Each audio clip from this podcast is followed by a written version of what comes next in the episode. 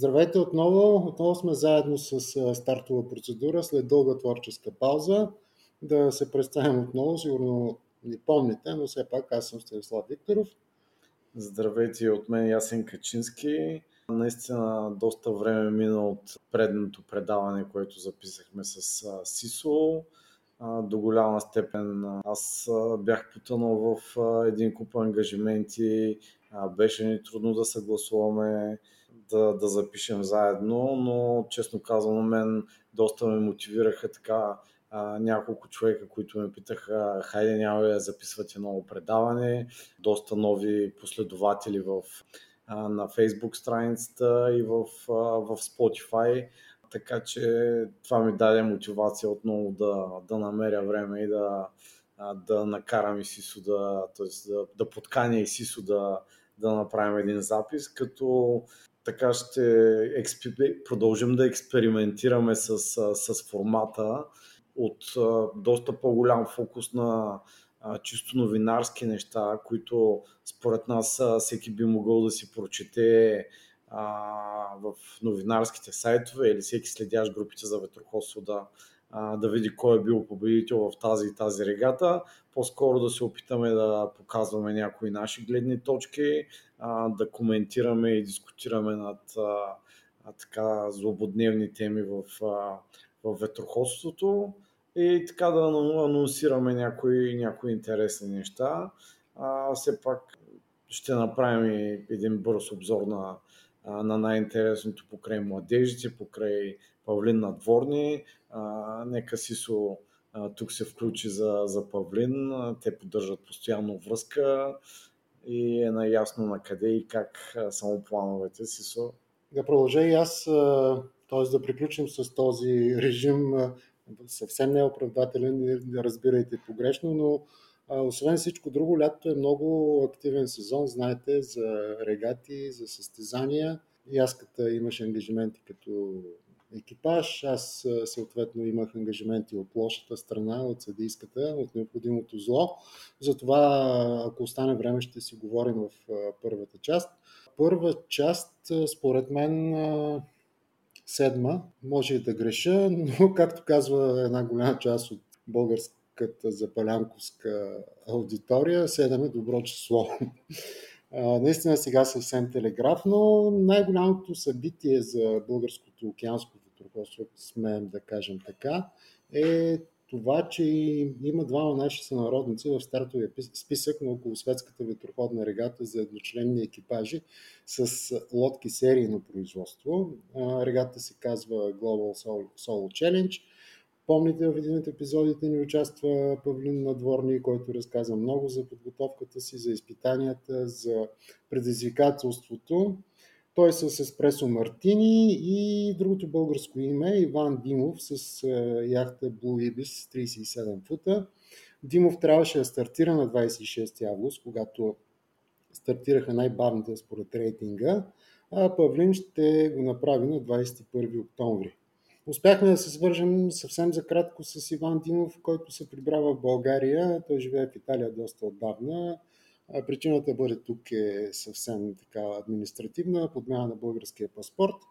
В оставащото време той трябва да довърши 37-футовия Blue Ibis Endurance 37, да направи преход до Лакоруния, за да стартира в новия срок, който са му поставили организаторите, 1 октомври да те прекъсна. Всъщност това късно стартиране не е сваля ли много шансовете на, на Иван Димов, тъй като регатата е своеобразно преследване и всъщност той с тази лодка, която е със сравнително по, по-малка, с по- малки мореходни качества не, но по-малко като скорости, които би могла да поддържа, това определено ще му е доста дни в минус спрямо другите участници. Абсолютно. Просто в състезателните инструкции и в съобщението, което директора на регата Марко Нанини каза, така е направени са резервни дати.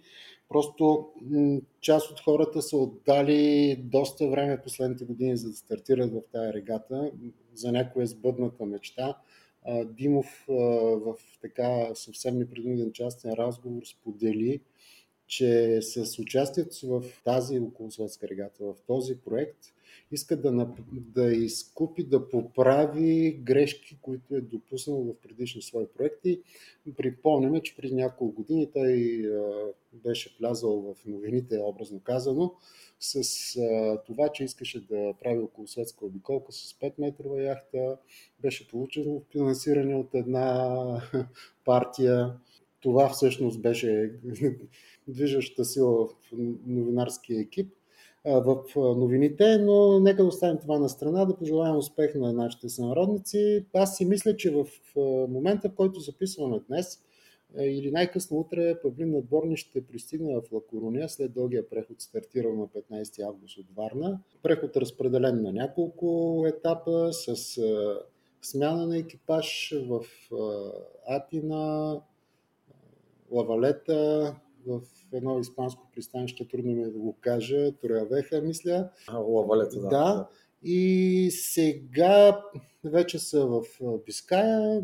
Наистина стотина, стой и няколко мили остават да пристигнат в Лакоруня, където а, момчетата и момичетата от Ветроходна академия Корка Роли, последния екип, ще слязат. Имаме така неофициална информация.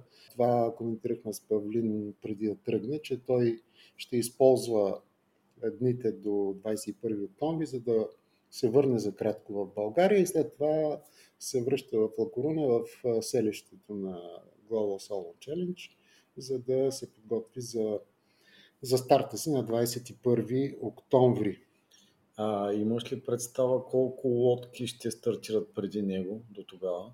Имам стартовия списък някъде, ще поровя, малко по-късно ще имаме, е, ще ви запознаем с тази информация. Сега нека да продължим с е, спортното, е, спортното вътроходство. Не ни разбирайте погрешно, не акцентираме там, но все пак това е ковачницата, едно клише пак, на кадри за, за вътроходството. Така младите хора, освен умения, придобиват и морска култура. Лятото е активен сезон и за световни, и за европейски първенства. С какви надежди и какво се получи. Най-напред в най-малкия клас Илка 4, бившия Лазар 4 и 7, съвсем близо като дестинация, Волос Гърция, над 400 състезатели от 50 нации. Успяхме да класираме трима от нашите представители в златна група. Мариан Шангов, при младежите и при девойките, девойките Божидара Бозовайска и Адриана Петкова.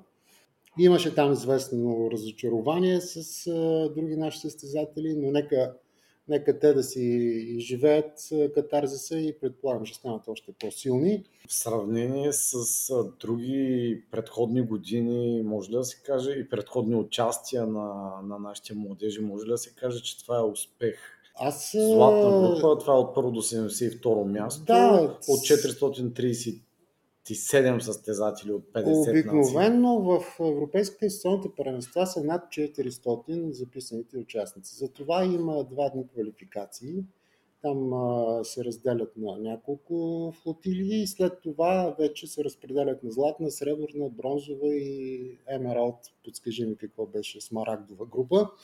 Тези момчета, Мариан Шангов, Виктор Станоев, Божидара Бозовайска, преди това Диана Маркова да не пропуснем. Сигурно ще пропуснем някои, пак ще има сърдити, но нали, паметта изневерява. Имаше много силни класирани и на Любен Тенекиджиев, също на Мариела Николова. Имаш предвид предходни години? Предходни години, да. Изброените тук Мариан, Виктор, Старти имат много опит от европейско първенство и световно на оптимист. Последните години направихме, дигнахме така в нашите в нашия критерий, за нашите стандарти, постижението е да вкарваме няколко човека в златна група. Все пак ограничен брой стартове имаме във вътрешния календар.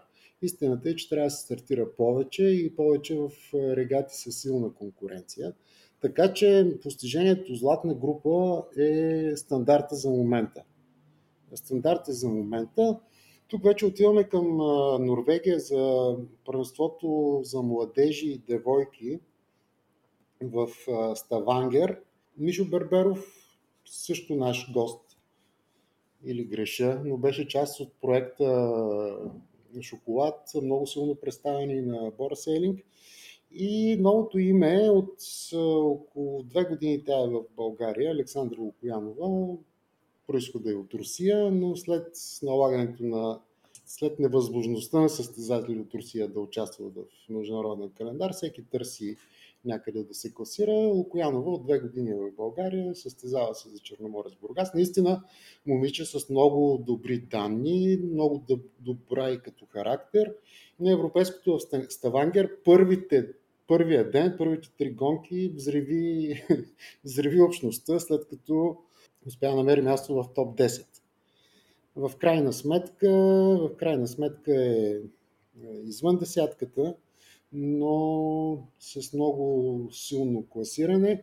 Дано да успее да преодолее квалификациите, за да получи квота за Олимпиадата в Париж. Нещо, което също ще е постижение и ще бъде ракетен носител за българското върховство, най-малкото защото ще влезем в Федерацията по върховство, разбира се, ще влезе в финансиране олимпийско.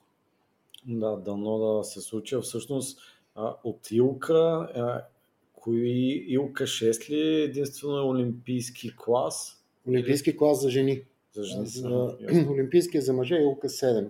Но тъй като Мишо все още няма физически данни за Илка 7 и още възрастта му позволява да се пусне в мъжкия вариант на Илка 6.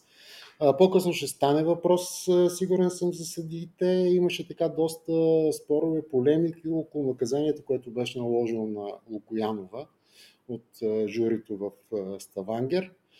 Тя получи едно наказание без право на изхвърляне. Знаете, в сериите след четвъртата гонка може да изхвърлиш един най-слаб резултат, след седмата или осмата, зависимо от инструкцията, може да изхвърлиш два слаби резултата. Но този тип наказание, което журито наложи на Лукоянова е DNI, което е без право на изхвърляне. Постарах се, прочетох протокол от заседанието на журито, прочетох мненията на, на членовете на журито, решенията им, консултирах се с наши български международни съдии, които много добре разбират материята наистина брутално наказание. Много рядко аз за първ път срещам такова решение. Тя нарушава две правила и отдолу в решението на журито пише, съзнавайки, че нарушава правило 10 и правило 14 и не се поправя, по този начин тя нарушава правило 2 за често плаване, което вече води до това наказание. А мислиш ли, че това наказание би могло да е поради някакво определено отношение, било то към а, държавата, от която се състезава или държавата и на происход?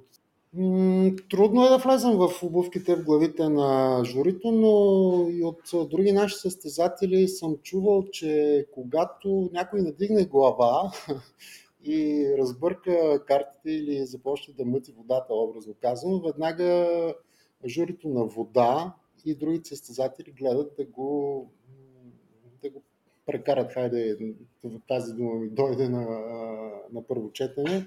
Говорил съм с Мишо Копанов. След негови участие на световно първенство за ветерани в клас Фин. Там има второ място, сребърен медал. По същия начин е привлякал вниманието на журито, след като неочаквано Михаил Копанов, някъде от източна България, идва и започва тук да ни се меси. И казва, те карат след мен. Има гледат за всяко движение. Аз съвсем демонстративно държа удължителя и шкота и нищо не правя. и така, напомни ми това, че споменахме Финмастър, българско участие. Преди броени дни се прибраха от Лагоди Гарда Жоро Боев и Влади Стасюк участваха и така добре се представиха в тяхната възрастова група, без да споменавам конкретно класиране, но наистина и двамата бяха много доволни от организацията, то няма как в гарда да е по друг начин. Сега се подготвят държавното първенство за килови яхти, което е в края на уикенда в Несебър. Да, аз също се срещнах с тях и така още ги държеше ентусиазма от състезанието и а, така а, възхищението от а, мястото, което, което е това езеро и организацията и въобще всичко свързано с състезанието, въпреки над 2400 км, които са пропътвали с, с автомобил в едната посока и след това още толкова в другата. Така че поздравления и за, и за тях, и за това тяхно участие, ентусиазма най-вече. Пропуснах да ги попитам всеки български ветроходец, който е ходил на гарда и оптимисти, много оптимисти ходят на, на този фестивал, много дългогодишен, десет, десетилетия традиция в клас оптимист на Лаго Гарда. с мелджистите 24 ходиха всички бяха много впечатлени и разказват за тунела, където е сниман някакъв епизод от Джеймс Бонд. Ще питаме и Жоро и Влади. Нека да насочим внимание към, към хората, които благодарение на вас, благодарение на Бора, благодарение на Ветроходната академия, макар и късно, все пак откриват и научават нещо за ветроходството. Регатите, които организирате на Будното око и не само.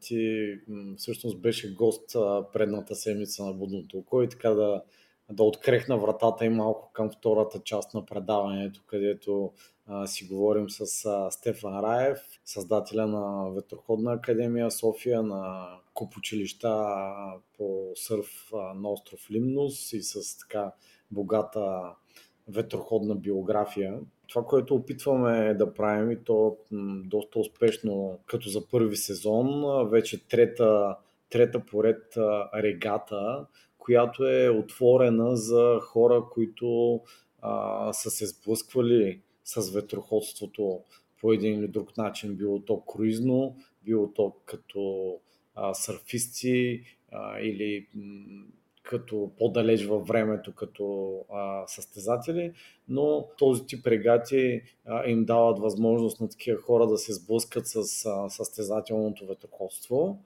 Опитваме се да направим а, условията максимално близки до тези, които са на One Design Fleet, Empire, Empire Fleet Racing, т.е имаме умпайр, имаме съди, имаме еднакви лодки и това дава възможност наистина да тези хора да усетят състезателното ветроходство, като може би правилното име на формата е клиника, тъй като гонките на вода а, се съчетават с а, анализи, коментари, а, насоки при излизане на брега, т.е а, наистина правилното име е клиника ветроходна и, пак казвам, а, отворена е за, за всички, които а, имат все пак дори минимален опит а, с вятъра. Трето издание, както казах за тази година, все пак има и състезателен елемент и всъщност е, има и класиране годишно а, с, а, като в края на сезона ще се излъчи и шампиони. Всъщност това е инициатива, която напълно пасва на идеята на създаването на Бора Сейлинг. Тя е да се привлекат все повече и нови хора в състезателното ветроходство. Аз останах много впечатлен от теоретичната част, това, което направих те и на което аз бях свидетел. И мога да кажа и така съвсем малка част от екипа. Но това, което ме впечатли, когато Явор започна да изнася А, бето, азбуката на ветроходството, принципите на ветроходството, а, оказа се, че 99% от тях бяха чели нещо. Около 30% дигнаха ръка на въпроса дали са плавали с яхта. В края на деня аз си мисля, че 100% от тях вече бяха запалени. И, и си мисля, че това е правилният път, защото никой не е късно. Никой не е късно и наистина адмирации само за това. Още две, две изречения само, нали, за да не, не се получи така, че правим а, огромна реклама на неща, които аз участвам в, в организацията. Хората са много доволни. Хората са много доволни от, от това и определено състезателният елемент е нещото, което, което може да ги запали за, за ветроходството и, и се вижда как вече се оформят отбори, екипажи. Част от тези хора вече търсят ветроходни клубове, към които да се присъединят. И всъщност за мен и за нас като Бора Селинг това е, това е начина да, да се увеличава ветроходната общност. Но да приключим, да, по темата, а, който не, иска, то може да заповяда. ще бъде тема за отделен брой. Нека да припомним, т.е. не да припомним, а да ви приканим, уважаеми слушатели на стартова процедура. Разбира се, вие имате вашите мнения по темите, които поставяме, отваряме. Естествено е пък тези мнения да се различават а, колкото повече мнение, толкова по-добре. Така че обратната ни връзка вероятно ще бъде в а, коментарите под а, нашите предавания. Разбира се, сигурен съм, ветроходство е академичен и спорт за интелигентни хора и джентлмени. Да, мои коментарите да бъдат такива. Е, разбира се, вългарните ще ги изтриваме. Ще се радваме за всякаква обратна връзка, предложения, коментари, идеи за гости, всичко, което мислите, че би било интересно за, за, за ветроходната аудитория в България. Може би темата за новите хора, влизащи в спортното ветроходство, ще ни, нали, така ми отваря и една от, един от маркерите, който, който си бях записал да, да коментираме. А това е календара на регатите в България и може би най-вече а, с акцент в киловото ветроходство, тъй като нали, детските олимпийските класове а, там са малко по-различни нещата, съответно и състезателите. Но Сисо, ти мислиш ли, че е вече твърде сгъстен а, календара за килово ветроходство и точно от гледна точка на това, че хората някакси екипажите са, са сравнително малко, се по-трудно а, лодките успяват да съберат а, качествени хора за екипаж и то от гледна точка на това, че ето примерно август месец, всеки уикенд а, имаше, по, а, имаше регата, всяка регата е около 3 дни, което значи, че работещите хора, които са по-голямата част, трябва да си пуснат отпуска, за да могат да се включат в тези регати Мислиш ли, че твърде сгъстения календар помага или пречи? Лично мое мнение е, че колкото повече регати, естествено толкова по-добре. Дори нали, в един момент ще е чудесно, ако имаме толкова голяма ветроходна общност, че дори да се застъпват две регати, да има достатъчно хора за едната, достатъчно за другата за участие. Нали, всичко това е на фона с, на богатия и международен календар, най-малкото в Гърция и в Румъния, които са ни близки дестинации, където също доста хора се включват в, в регатите там. И всъщност от твоя по-дълъг опит а, а, в регатите, как е било в, в миналото? Тоест, мислиш ли, че наистина има увеличение на календара и сгъстяване? Сгъстяване е точната дума. Имах възможност през лятото разговаряме с екипажи, хора от екипажите на яхтите, с организатори на регати. Наистина, връщам се в много-много години назад, когато се смеехме на австралийските и новозеландските съпруги, които писали петиция до местните парламенти, че ако може поне една седмица поне един уикенд от 52 да бъдат свободни, мъжете да не са на регати. Не казвам, че отиваме към този стандарт, към този формат, но наистина станаха много. Особено август беше а, с промяната на няколко на две от регатите с промяната на датите се получи така, че три поредни уикенда Корка Роли, Порт Варна, Порт Бургас. И няма такъв работодател, няма и такъв служител, който да си позволи да, да отсъства по, в такъв период, лятото, в разгара на отпуските. Другата реплика, която ме впечатли е, че сякаш регатите стават еднотипни, няма разнообразие в етапите.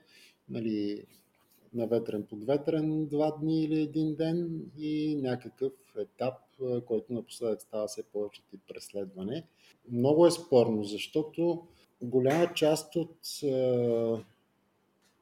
организаторите трудно, все още намират, но все по-трудно спонсори. И съответно, всеки спонсор иска състезанието да е сред повече хора, да има повече екипажи. Много трудно става, може би трябва и ветроходната, Българската ветроходна асоциация, където са хора с от киловите яхти, те да си оптимизират календара и разбира се и двете страни, и Комисията по килово и самата федер... към Българска федерация по ветроходство, двете страни да си протегнат ръце и да стигнат до някакъв компромис. Защото и съдиите не стигат, а на първо място няма и хора. Елементарният пример, който коментирахме и с теб и с много хора, елементарният пример е следния. 10 яхти от RCI или RC 1, големите яхти. 10 яхти. Средно по 8 човека, разбиращи за какво става въпрос. 80 човека аз не виждам, освен да се привлекат млади хора, които са излезли от оптимист, от лазер от... и вече не се състезават, но, но имат уменията. Пак апел към двете страни да си протегнат ръце и да, да се разберат, така както ми се иска тази седмица, броени дни часове преди началото на държавното първенство, да са постигнали споразумение по така коментираната тема за програмата и коефициентите на държавното първенство, което предстои.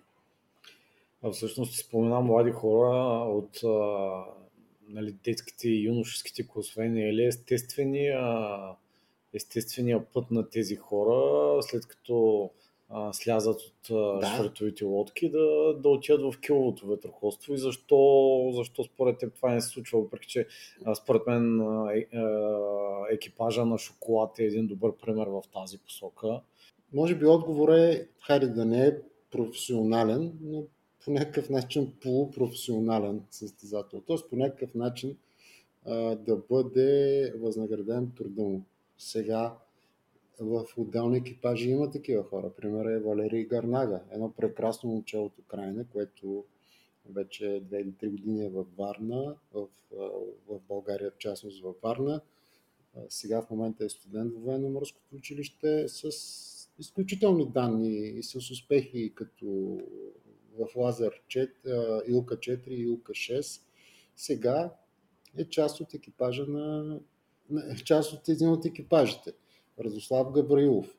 От Несебър все повече хора намират Диана Маркова, Христо Андреев, все състезатели с огромен опит от български от европейски и световни регати намират място на киловите яхти. А, сега днес разбрах, а те всъщност направиха и дебют на регата Порт Бургас. Съвсем малки момчета дебютираха, макар и на Петерсон, но си е килова яхта и то си е основата на киловите яхти на регата Порт Бургас и сега на държавното първенство от Ветроходен клуб Христов. Радо Раев също има две, две момчета. Да, братята Караджан, които се включват в... Тук от Варна момичета, две момичета за Андрея Кирова също мисля, че сте били заедно. На... Да, да, да, да. Просто има примери, но те са по-скоро като изключения, които потвърждават правото. И може би наистина трябва повече хора да влязат. Споменахме няколко пъти съдейството. Аз се връщам година или колко вече назад, когато си писахме теми. Може би е крайно време да поканим или Джони Пълнов, или професор Филев и, Искра Йовкова, Станислав, Евгений, нали, Румен Пълнов, хора, които са, всички изброени са International Judge, те са международни съдии.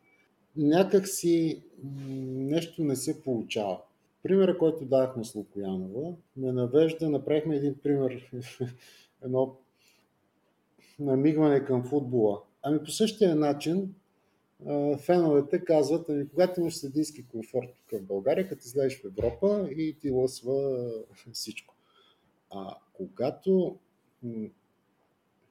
тук все още се месят на съдиите. Пресен пример, регата Южно от Емине. Идват и питат съдята защо гонката е толкова дълга. Ами защото такива са на, на Световната асоциация а, стандартите. Гонката да е до 50 минути. А те са свикнали на, на други състезания, няма да казвам имена, за да няма пак сърдити. А, гонката е 20-30 минути. Като излезеш навън, като ти се наложи да караш а, на силно време около 40 минути и съответно ти, а, не става. А всъщност това не е ли нещо, което би трябвало да е описано в а, състезателните инструкции? В състезателните инструкции е написано, че до първи знак някой трябва да стигне, нали, първата лодка до 25 минути. Гонката е общо 40, препоръчително да е около 40-45 минути, но нека навсякъде се спазва. Сега мога да дам примери с гонки за около 20 минути, 20-30 минути. И не повече от 3 на ден, а някъде правят по 4, което противоречи. Както и да е, това са детайли, но все пак натежават. Другото, което е, има отлив, има отлив от желаящи млади хора да станат съдии. Ами всъщност това е нещо, което аз дори сега си говорихме предния уикенд с Искра Йовкова. Йовкова. Всъщност процедурата и стъпките да стане някой съдия, лично за мен не бяха ясни. Не знаех колко е трудно, какво трябва да направя за да стана примерно клубен съдия, национален съдия, международен съдия. Може би ако съдийската комисия или се води комисия или колегия, как се води? Национална съдийска комисия. Да, Национална съдийска комисия. Ако даде малко гласност да, на, на тези възможности, съм сигурен, че може би ще има хора с интерес в това. А вече друга е темата за чисто а, доколко е атрактивно финансово това да, да си съдия във ветрохосството на местно ниво но пък и какви са възможности да, да се развиваш в тази посока и международно. Нали, за пример, мога да дам, естествено, там говорим за International Umpire, Уиджи Бертини, който а, успяхме да поканим а, за, за ампайр на регатата, на матч рейса, който проведахме на, на язовир Кърджали. Та Уиджи така има не лоша, не лоша, не лоша хонорар дневен. И всъщност би могъл дори да, да, се, да се издържа от, от тази професия. А, да, така е, но все пак си мисля, че той извървя дълъг път, до, за да стигне до там. А, наистина, огромна тема отваряме. А, обещаваме си, обещаваме и на вас, че ще обърнем внимание специален брой на това. Нека да отидем към главния герой днес. Да, може би исках само за още 2-3 минути да обсъдим една така тема, която последните седмици е водеща в групите, ветроходните тема, спор, различни гледни точки, не знам как точно да го нарека. Става въпрос и то до някъде е свързано с темата ни от преди малко за за календара, за, за екипажите и това, което и ти спомена за недоволството от по-дълги гонки. Всъщност много да отворя една скоба а, за календара, още една моя гледна точка. А, всъщност ветроходният календар, според мен, особено за килови лодки, може да се разтегли доста в, в месеците април, октомври, ноември. защото това са едни чудесни месеци за килово ветроходство, а, а всъщност а, през тези месеци календар е много, много беден. Не на празно и на Бора Сейлинг двете, две от регатите са точно едната е в началото на сезона през април, другата е в така наречения край на сезона през октомври. А, но пак казвам, за мен и октомври и ноември са едни чудесни месеци за ветроходство, особено с изместването на сезоните последните години. Затварям скобата и се връщам на коефициентите за гонките банан и гонки, които са а, офшорни и по-дълги. До момента имаше различни практики за това по какъв а, коефициент да се умножат а, по-дългите гонки. И нали, коментарите бяха в посока дали да е по-висок този коефициент, тъй като е имало регати, когато офшорните гонки са били дори с коефициент 2, т.е. се умножава по, по 2 класирането в тях, или да са пък със същия коефициент, както а, гонките тип банан срещу вятъра и по вятъра. А, лично мое мнение е, че офшорните гонки си имат, си имат своята тежест и една офшорна гонка нали, не мога да се каже, че е, ами, пускаме лодката там а, по вятъра и сядаме да си, да си пием бирите. В никой случай а, постоянно има работа, постоянно има един куп неща, които в повече спрямо бананите, които трябва да се съобразят при офшорната гонка. А, нали, включвам течения, а, промени на вятъра, нали, доста по-различни неща спрямо, спрямо бананите. Така че лично за мен по-голям коефициент а, има смисъл, защото и усилията на екипажа са в пъти по- повече. При една, примерно, гонка 7 или 8 часа, да кажем, от Светивлас до, до Бълчик, отколкото при един банан, въпреки че там динамиката естествено е по-голяма при един банан, да кажем, миля или миля и половина. Съгласен съм и имам за, имам и против. За мен а, това, което направиха тази година организаторите на Кор Кароли, беше нещо уникално и революционно. А, регата предимно с офшорни етапи и с няколко банана, които тази година по ради капризите на времето не се състояха, но всички етапи бяха с коефициент 1. А, спора, който тръгна за държавното първенство е, може би, за това, че в известието за състезание Notice of Race бяха обявени дълъг къс морски рейс и банани в последния ден, където по принцип трябва да са три, но тъй като обикновено има ограничаване от към последен предупредителен сигнал, т.е. в максималния случай 5 гонки ще да определят, т.е. ще определят сега държавни шампионите на и медалистите от държавното първенство. При вариант банан, етап банан, максималният брой са 7. Колкото повече стартове, толкова по-коректно и по-реално е класирането. Аз ще открехна завеста, но доколкото знам, управителният съвет на Българска ветроходна асоциация е изготвил предложение, писмен вид до Комисията по килово ветроходство, преди да бъде изготвена състезателната инструкция, дано да бъдат взети предвид тези решения. Наистина и това отваря много въпроси и отговори. Моето мнение е, че държавното първенство и регатите трябва да имат по един етап, максимум по един етап. А повече банани. Това е мое мнение. Да, да не забравяме, че и като, като флотилия има някои лодки, които са доста по добри за банани, има лодки, които са доста по-добри за офшорно. Нали? Нормално тези, които са по-круизни, обикновено чисто и като коефициенти, като, а, и като качества са по-добри за, за офшорно, но да, разбира се, оставяме, оставяме темата отворена. Тя така или иначе продължава да се разисква в, в ветроходната общност. Не знам какви са практиките навън, честно казано.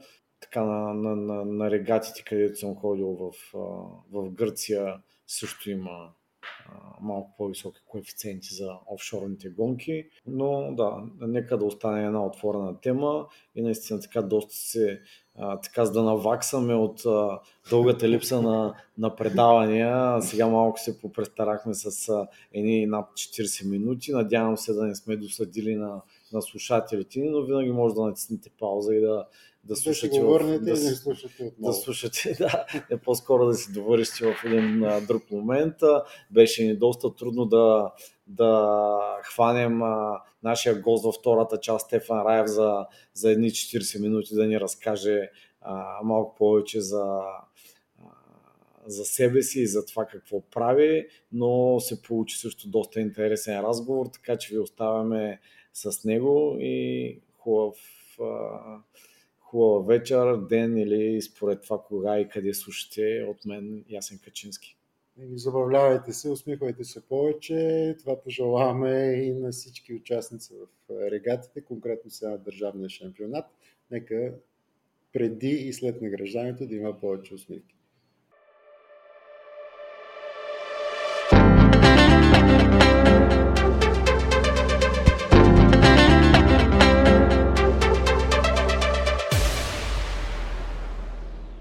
Здравейте! А, днес сме на гости в Ветроходна академия София, където домакин е Стефан Раев, създателя на Ветроходна академия. Днес беше така интересен ден на вода. Направихме регата. Мястото е страхотно, времето е чудесно и искаме да кажем добре дошъл на Стефан в нашето предаване. Стефан, би ли се представил с няколко думи и разказал за идеята за Ветроходна академия, къде може да я посетим и какво може да правим там? Здравейте на вас и на слушателите на подкаста. А, няколко думи, винаги е сложно, но ще се опитам. Ми аз съм от хората, дето общо взето вятъра ги следват вятъра или вятъра ги отвява насам на там по света и вятъра на промяната, и после изобщо вятъра. И така последните почти 30 на години съм пообиколил доста по света, се на ветровите места, основно с покрай сърфа.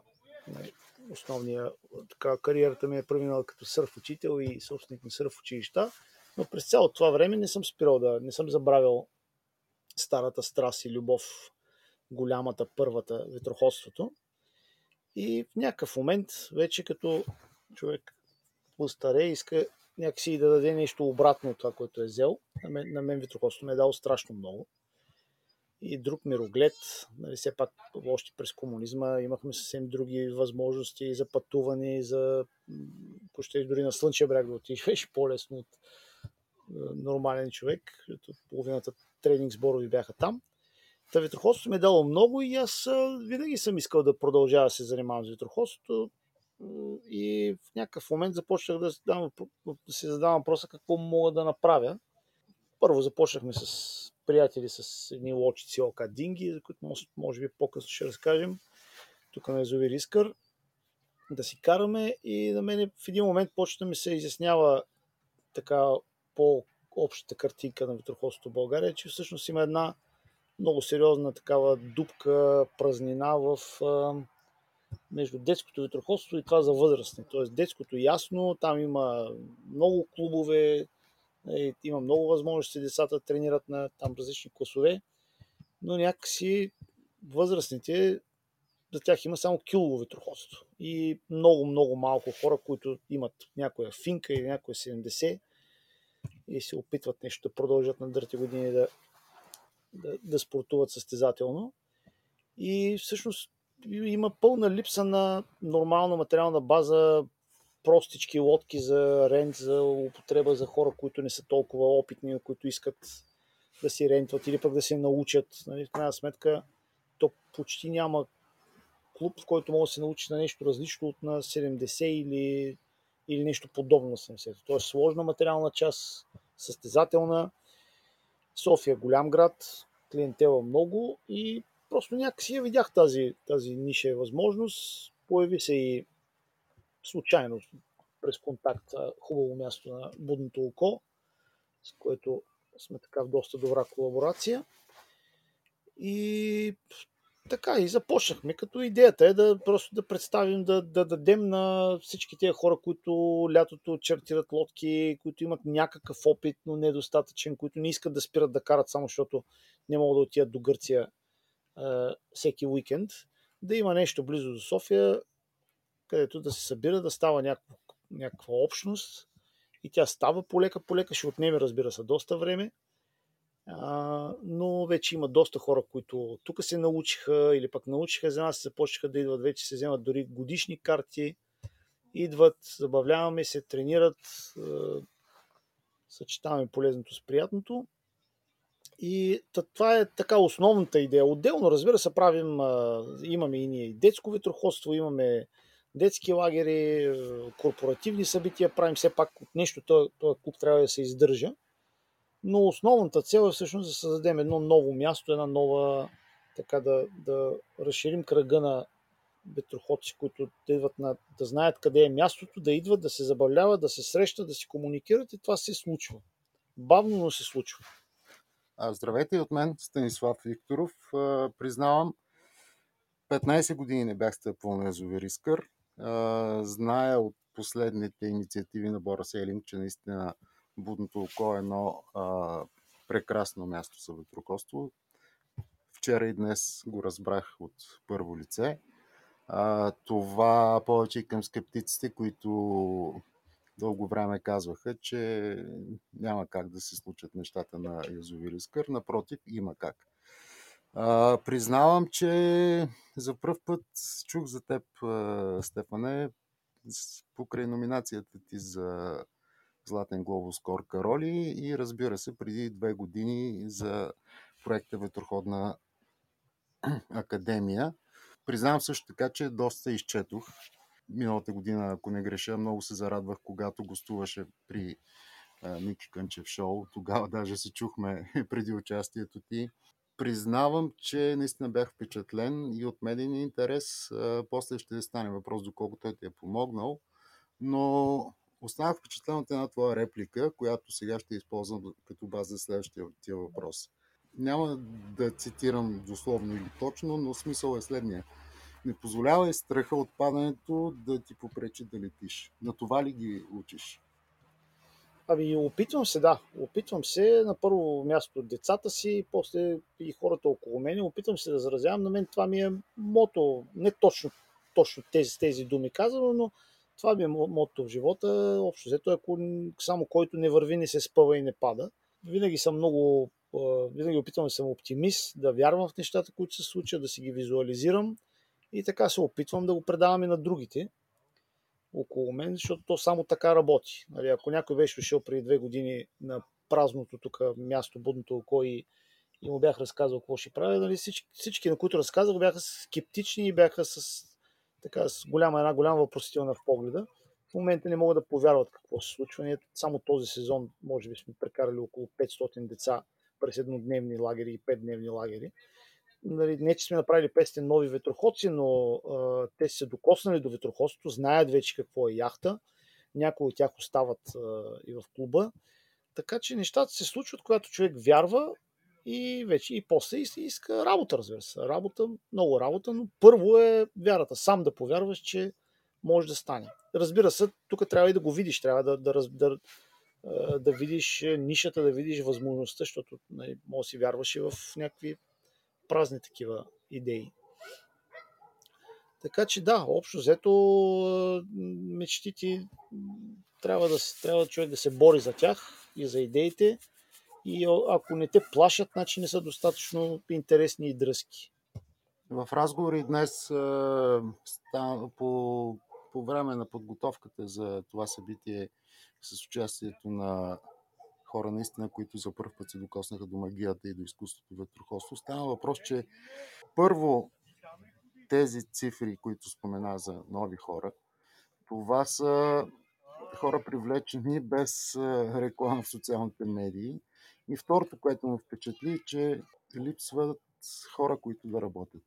Така е, да. Ние нямаме дори е, веб страница, имаме само фейсбук страница, а, защото малко е плащато, ако се разработи съвсем, нали, кой ще, наистина няма, то, то няма, аз не се очудвам на това и съм го знаел, че ще бъде много трудно с а, а, персонала, защото тук все пак е една комбинация от технически умения, т.е. трябва да си ветроходец, колкото по-добър, по-добре, но, но трябва да имаш отношение към, към клиентите, към туристите, защото това е, нали, докато това общо взето го няма много-много по, по класическия тип български яхт клуб. Нали, няма и откъде, откъде, те да имат опит с туристиката, няма такава дейност с нормални клиенти, плащащи клиенти, които очакват сервис, отношение, усмивка.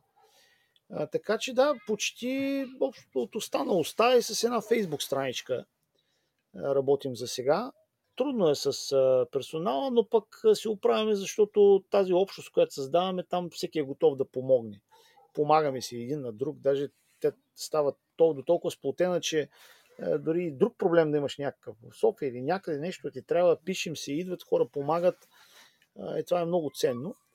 Така че ще го бриджнем този период тежък, ще си, ще си, просто ще си създадем кадри. Няма, явно няма друг начин. А, така че това е.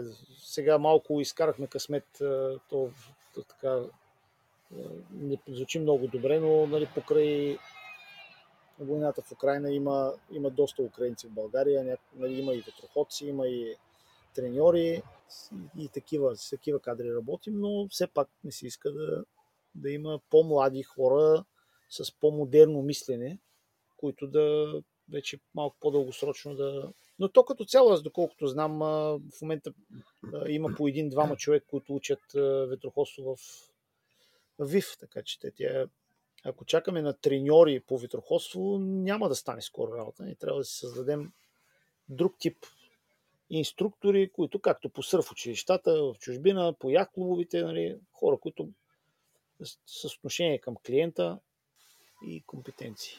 Ще отбележим в бележките на предаването как, как биха могли да се свържат а, и с теб, ако някой има желание да се развива в в тази сфера или дори би, би искал да помогне. Разкажи малко повече за, за себе си, като т.е. сърф, килово ветроходство, а, ветроходна академия, сърф училища. Може ли да си каже, че си а, постигнал мечтата на много хора, която е да, да направят бизнес от хобито си? Може да се каже, да. Може да се каже то при мен винаги е било много, много ясно. Нали, аз винаги съм знал някакси от, е, от, от ученик, съм знал точно какво искам да правя и почти не съм кривал така от, е, от правилната посока. Не си взех държавния изпит дори в е, дървообработването в Бурга, защото знаех, че искам само с туризъм и с морски спортове да се занимавам. То е много дълъг процес, много дълго време съм работил и за други хора, други училища по половината свят, общо взето където има известни спотове за виндсърф, съм работил и тук от известно време основният ми бизнес все пак е уиндсърфа и кайта. Това е което храни така семейство и поради това, че то работи, мога да имам някакво спокойствие и да, да развивам други неща, защото яхтинга е скъп спорт. Това, което правим на нали, Ветроходната академия, то това нито е за 5, нито е за 10 години. Ако не гледаш в някакъв период 20-30 годишен, нищо не правиш. Нито печалба ще дойде след 3 години, нито... А и не, това не е и най-важното в случая. А иначе, да, харесвам си живота, много съм обикалял, много съм ветроходствал, много съм карал сърф, продължавам да карам. Сега карам и wingsurf, най-новия wingfall, най-новия спорт воден, който се оказва много интересен и много така ме вълнува в момента. И пътува се много. Времето ми постоянно лети между, между Лимнус, където ми е сърфбазата и, и Искара. Много ми е хубаво на Искара. И тук е, наслушах се на какво ли не от софийски ветроходци и всякакви как преди да започна още е, как съм лут и че там няма грам вятър и няма изобщо какво да, да не можеш да помръднеш и нищо не става. Нищо подобно. Има си достатъчно вятър, на практика дните с много, много малко или никакъв вятър са много малко. Говорим за ветроходство. Сега искра никой няма да стане някаква сърф дестинация страхотна. За начинаещи става и за уиндсърф. И така, тая комбинация от килово ветроходство и академията сърфа и другото, което също сме много на сърце, нали, ОК, ОК класа, ОК дингито, който на практика от, от нулата а, създадахме, вече сме 11 лодки. До преди две години имаше една в България. И много не скучая. Нали, винаги има нещо за правене, винаги има нещо интересно, винаги има някой да нещо да правим заедно. Така че да, определено може да се каже, че съм от хората, които а, са. То, това не ми е точно мечтата. На мен не ми е било мечта да, да си превърна хобито в професия. Това ми е било цел. Мечтите са ми други. Далечни плавания, дълги плавания, самотни плавания, такива неща, които още нали, те първа се надявам някой ден да успея да осъществя. Другото винаги е било цел, която съм, мога да кажа, че съм постигнал.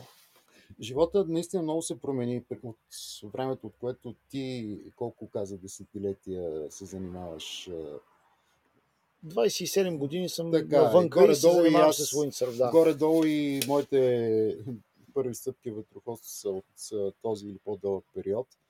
А, живота се промени, техниката се промени, а, младите хора се променят.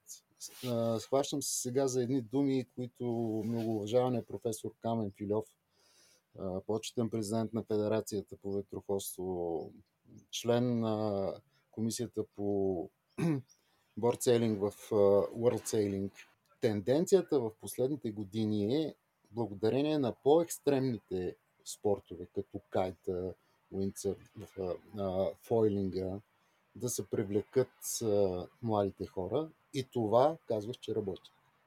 Аз имам друг, друго мнение. Мисля, че е доста така много от кухнята, понеже аз съм в кухнята, вече как 27 години, това ми е професия на мен, т.е. целогодишно. Поред мен тези прекалено екстремни спортове, то е малко като купата на Америка, нали? Кайта, този олимпийския, който се опита да го направи. Това са спортове, които а, няма да привлекат масата, но привличат много а, медийно внимание, Именно, което пък да. е важно и за търсене на спонсори, за, за, за цялостното популяризиране на спорта като такъв. За това са тези спортове. Те, няма да, те са прекалено екстремни, за да, за да, за да се практикуват масово, прекалено опасни, с фойловите, с, нали, не са за всеки, но пък са интересни. За гледане, за телевизия, за, за YouTube, така че... Но, Всъщност но... малата аудитория е точно там.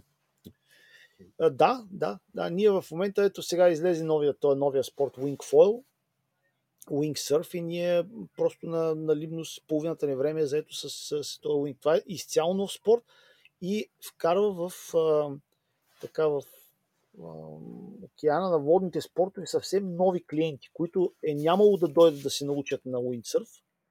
Също се случи с кайта преди години. А, просто почти удвои а, обема на хора, които се занимават с а, такива екстремни водни сърфистски спортове и много малко хора, които идват при да се обучават на кайт или на уинг, някога си мислили да се обучават на уиндсърф. Това са съвсем нови, нови различни хора. Сега, нали, ветроходството не е точно сърфа. Сърф е малко по-различна така, различен раздел от цялата работа. Нищо, че има олимпийски сърф, той пък е още по-така специфичен и специализиран. Но моето мнение е такова, че тези спортове са просто доста интересни за младите. И да, покрай тях, разбира се, като ги гледат, почва се задава въпроса, ето много яко, що не пробваме и ние. И после като дойдат на училище, разбира, че също те не могат да пробват този кайт, който се кара на, на, там по състезанията, но пък могат да се научат на нормален кайт.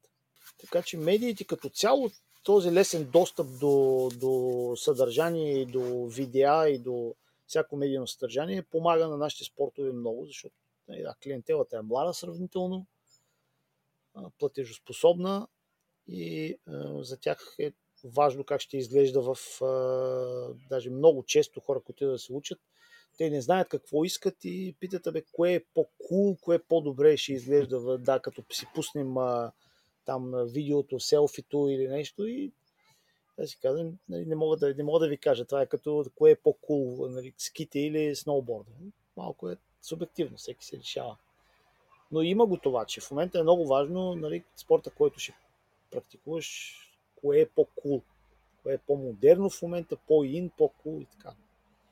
Да, това може би се дължи до голяма степен на социалните мрежи, където са начин да, да се популяризират също спортовете. Всеки, който придобие някакви умения, бърза да, да публикува и по този начин привлича и свои приятели и познати към спорта.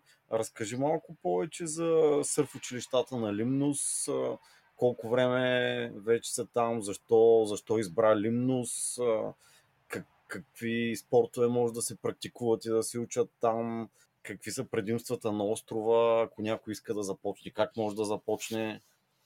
О, добре, тук няма да ни стигне два часа, но набързо ще се опитам да, така да поразкажа.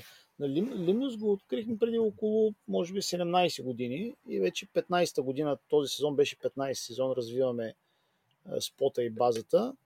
От кръгла нула на картата на сърф бизнеса, защото той не съществуваше там, нямаше, то нямаше туризъм, какво да говорим за сърф туризъм от кръгла нула. В момента сме го докарали до там да, да, така да не спрягат за, в топ десятката спотове в света за уиндсърф специално и за кайт там сме горе-долу там някъде. Изключително модерно място, страшно посещавано, световен мащаб. Много работа свърши, много време от не. Нали, от те 15 години, чак така последните 4-5 успяхме да пробием, поне между 8 и 10 години беше супер мъка, защото липсваше инфраструктура, нямаше хотели, нямаше достатъчно стаи, нямаше достатъчно ремонтирани къщи. Но успяхме и в момента това е един от топ спотовете в света и продължава да се развива. Sirocco Wind Club се казва, ако някой се интересува и иска да се научи на нещо, може да погледне на страницата. Тук занимаваме се с windsurf, kitesurf и сега той е новия спорт Wing windsurfing. И разбира се, имаме съпове, така за като няма вятър, то това е сравнително рядко там. Открих го случайно, но пък много търсих. В смисъл, много дълги години, докато работих, винаги съм искал да направя нещо свое. Още от първия сезон в Холандия, като започнах като сърфучител преди 27 години, съм знаел, че трябва да направя мой спот. И много дълги години съм търсил, услушвал съм се, чел съм, интересувал съм се и то накрая хем стана случайно, хем нямаше да стане, ако не бях търсил. Още при първото ходене се влюбих в това място, защото то е създадено за тези спортове. Все едно, все едно от, от Господ е специално предвидено и създадено. Огромен залив, плитко, равна вода. Той не е само един залив, това е най-хубавият залив Керос, но има толкова много заливи, където става за, за уиндсърф и за кайт. Повечето гръцки острови, хората знаят, ходят по Гърция, знаят, че са или с каменни, каменни плажове или не са много дълги плажовете, или пък на целия остров има два плажа, докато Лимнос е целия в плажови и в заливи. И възможности са много там за водни спортове. Вятър има.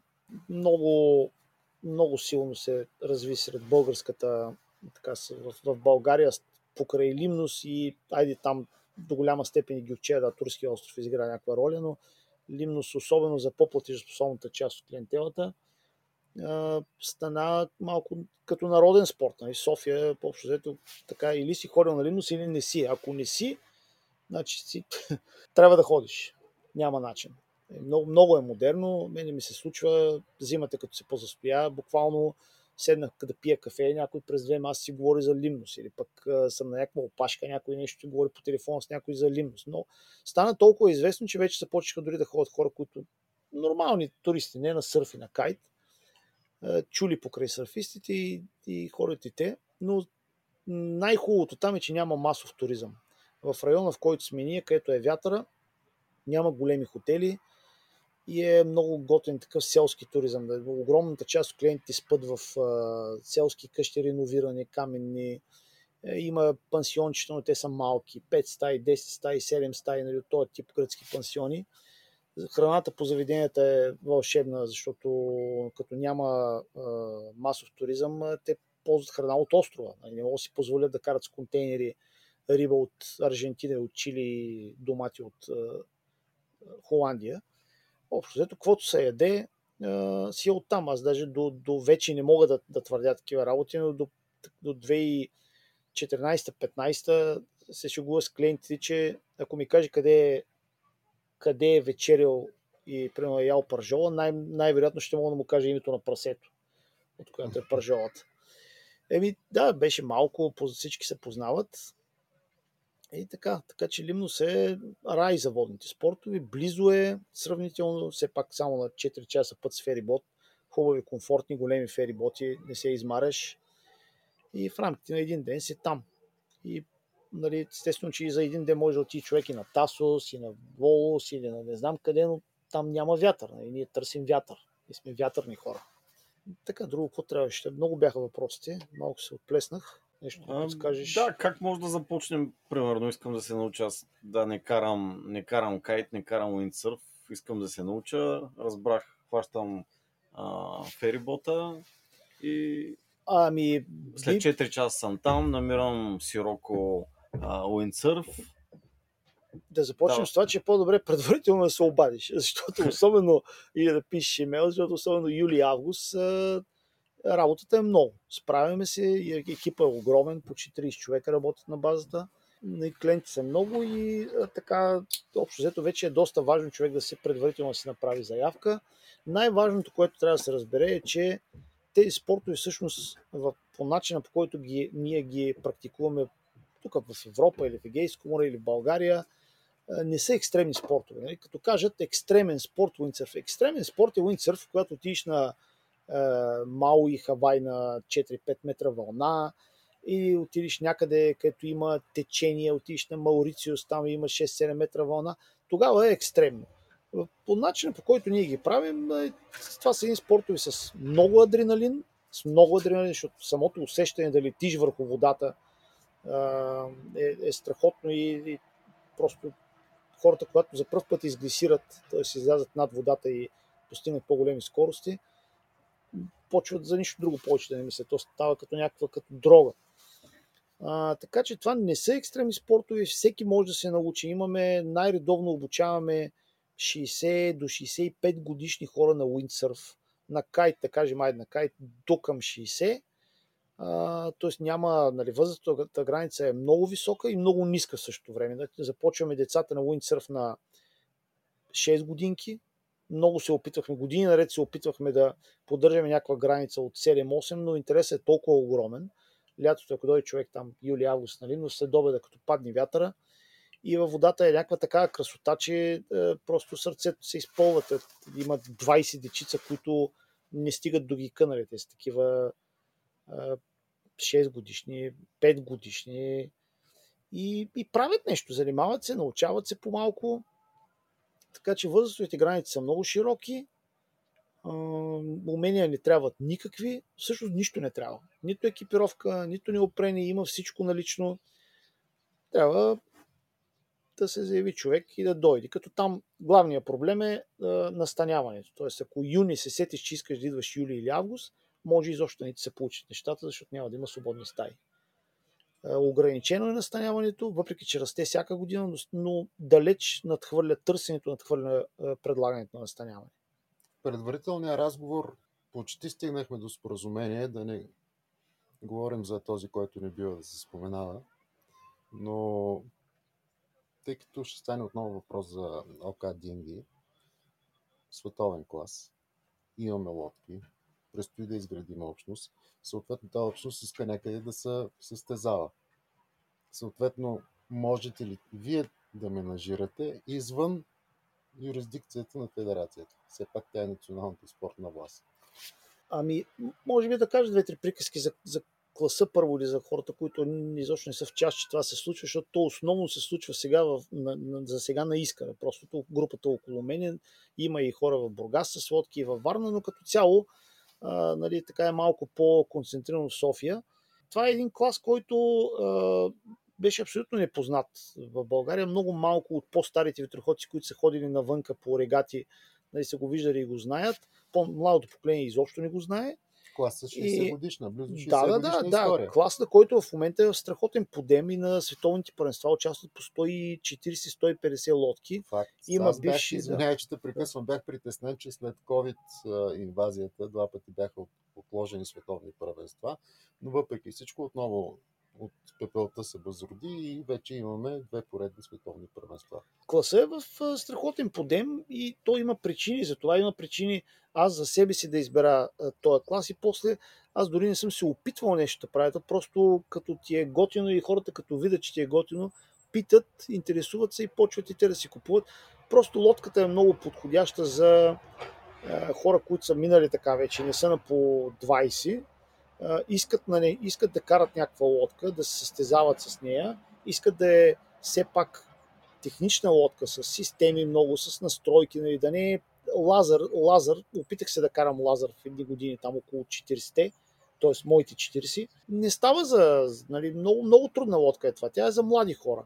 И окато ме спечели с това, че то, то в крайна сметка си е една малка финка, но е малка финка. Т.е. то е лесно да го дърпаш, да го буташ, да го качиш на багажника, да си го, нали, всичко става на багажника, няма нужда от трейлер. Е, и просто съчетава сложността с всичките там технически нали, характеристики, системи и така нататък на финката с ам, лекотата все пак на лазера, защото и лазера може да го вземеш да го качиш на багажника и окато може. А, вече сме 11 лодки, което за мен е много голям успех нито съм го търсил, но просто се получава. А, не мой успех, успех така на общността, защото 11 лодки не е малко за две години. Първата лодка беше при а, Никола Александров на ЦСЯК. Тя си е там, участват на... Миналата година си направихме такова импровизирано републиканско. Тази година пак ще си направим. И мисля, че ще станем още повече лодки, защото просто лодката е много приятна за каране, приятна за транспортиране, приятна за поддържане, а е сложна лодка. Тоест не, не е нали, просто предизвикателство е да я караш. А, затова конкретно аз такава си купих. Нямаше нали, само при Нико си имаше една и аз купих всъщност още една. Исках на мен да ми е готино. Изобщо съм нямал никакви, дори тогава не съм си мислил за клас и за, че ще станем толкова много лодки. Просто исках да имам лодка, която да ми доставя удоволствие и, и да ме предизвиква. И тази е такава. А, оттам нататък а, ние още то някакси от само себе си всичко върви, а, плюс това и покрай Ветроходната академия, вика, няма и много време. А, още не сме направили някакви постъпки за е, да, нещо да ставаме официално клас към федерацията, но федерацията вече е поела шесто над нас, защото ние сме официално в там, като се отворят световната ОК Динги асоциация.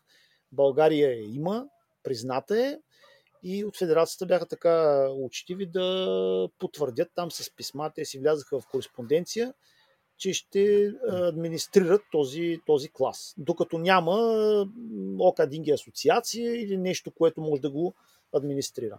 Аз нали, много съм старал последните години, не съм надълбоко в тези административните дела и как, как стоят нещата изобщо с федерация, асоциации и така нататък, но ние в момента проблем нямаме признати сме като, като клас в Международната асоциация и реално ни администрира федерацията.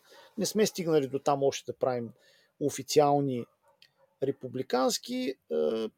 Тя е малко такава общност, че не ни е толкова важно. Ние сме, нали, много се забавляваме, поддържаме се, подкрепяме се, правим си тренировки заедно, правим си една регата на година по-сериозна така края на октомври, но в някакъв момент ще направим и това. Тоест, че, защото имаме вече представители във Варна, в Бургас и бихме искали в един момент ОК, да кажем, да присъства на републиканското на неолимпийски класове. Защо не? Това, са, както това, това са 11 се лодки. в едни по-популярни предавания. Колеги, имаме новина. Ами да, аз лично аз бях един от а, запалените. Ще се радваме и нови хора да, да дойдат. Голяма част от лодките са тук на Ветроходна академия, така че всеки може да дойде и да пробва да покара. Да, това между другото много говори за, за, за общността. Всеки може по всяко време да дойде и тук ще му се даде на някой лодката да влезе да покара. Никой, никой от тези там 10 на човек, които са наоколо, с оката, няма против. Всички са потвърдили, че всеки един момент, ако някой иска да пробва, може да пробва, да дойде да му пробва лодката. Тоест избор от лодки има, ако някой му е интересен класа, просто идва на Върховната академия на Будното око, влиза и кара. Това се е случвало вече многократно и някои хора след това си купиха лодки, разбира се, защото им хареса. Такъв тип мероприятие. Тоест, тук сме много далече от. Даваме си съвети, дори по време на регатите си даваме съвети, защото има хора, които са доста така, нали, по-неопитни от тези, които сме малко по-опитните. Тоест има една голяма така, един голям разкрач в уменията, но не ни пречи, забавляваме се и те, и те задобряват нали, покрай нас по-малко. Така че а, без да искаме, без нещо да сме целили да правим, да създаваме някакъв клас, по-скоро искаме да създадем общност и то започва да става. Сега, разбира се, 10-11 лодки не са много, но са горе-долу колкото финки има в България. Не са много, така, едно че... добро начало. Всъщност да, това е идеята на общността. Далеч от мисълта, че трябва всички регати да са организирани под някаква юрисдикция. Има сега и регата свобода, могат да се съберат хора над вечер след работа, да си направят две-три гонки, след това на чаша питие да си направят този анализ, абе виж, грота ти не седи добре или пък еди какво седи, що си. Това е всъщност идеята на общността, откъдето от нейното разширяване всъщност би трябвало да, да дойдат и новите лица. Между другото, понеже ясен спомена нещо много интересно, аз го пропуснах. Класа наистина е доста достъпен. Прилична лодка. Първо ние много помагаме, понеже вече сме докарали 10 лодки и, и от Англия с всичките проблеми на транспорта от Англия, и от Европа, и от Польша, и от Германия, и от Холандия. А, имаме опит, помагаме, т.е. ако някой ме каже искам ОК, горе-долу бюджет, и му го намираме и му го докарваме. Буквално нещата са, идваш, лодката чака на, на, на поляната, качваш се, караше и, и това е. От теб се искат само някакви пари. Като бюджета не е толкова, лодките са за около 2000 до 2500 евро се купува прилична лодка. С карбонова мачта, с не старо плътно, такава лодка, която няма да отидеш на, на световно да си в първите 20-30, но то така иначе ни изклато и да отидем, няма сме там към този момент. Но прилична, хубава, всичко и работи с нови въжета, с лодка, която нали, ако трябва да купиш на тези години финка, по две, поне по две е бюджет. Нищо, аз нямам нищо против финката, даже съжалявам, че съм лек за финка, защото аз винаги съм искал да карам финка, но винаги ме, ме е впечатлявал този клас много силно. Батковците, мъжете, нали, така, мъжки мъже, но нямам килограми. И това е другото нали, на окато, че всъщност то е, е много, много от, около 67-8-70 кг до към 100 кг е, попадат в шестицата на световно. Тоест много, много е различни е, килограми хора могат да участват и да бъдат успешни и да я карат добре. Да, изредихме наистина в разговора поне 4-5 възможности как човек, който иска да пробва и да се занимава с ветроходство, може да го направи, без значение дали кайт или уиндсърф на Лимнус, ветроходство и окадинги на, на Искара. Разкажи малко повече за това за твоите амбиции в, в ветроходството, доколко имаш амбиции за по-големи ветроходни постижения, а, така имаш добри класирания с а, твоя отбор в, а, в Бора шампионатите вече две години. Знам, че имаш а, така идеи за а, световното на локадинги, което също спомена. Амбиции имат. Всеки трябва да има някакви амбиции. Моите амбиции по-скоро са в ветроходството са две. Първо, да, да мога да карам до, до колкото може по-така голяма възраст да, да карам яхти, каквито и да било яхти. А, това е така по-дългосрочната амбиция. И другата амбиция е постоянно да, да си подобрявам а, уменията, защото нали, аз имам една огромна дупка в ветроходството. Значи, от тези 27 години практически чак сега се връщам пак към ветроходството. Да, на времето съм карал Кадет, Оптимист, 70, Петерсон, но това е при толкова години, че това е друга ера.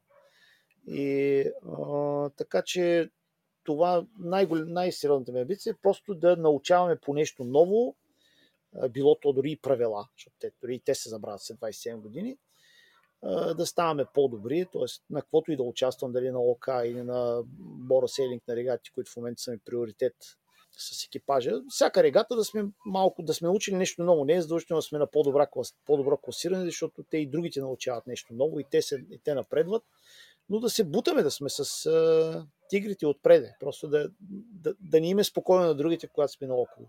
Това, това са ми амбициите. Нямам амбиции за чак е, дали да съм нещо първи, втори и така нататък. Може да си четвърти, да си имал страхотна регата. Обикновено не се получава. Иначе в киловето ветроходство си имам там някакви детски такива още мечти. Да се надявам сега, че Павлин Надворни ще успее да осъществи и моята мечта. Такива от по-далечни плавания, включително самотни, но това е малко, малко рано още. Млади сме на 50, тук ще подкарахме ока дингите.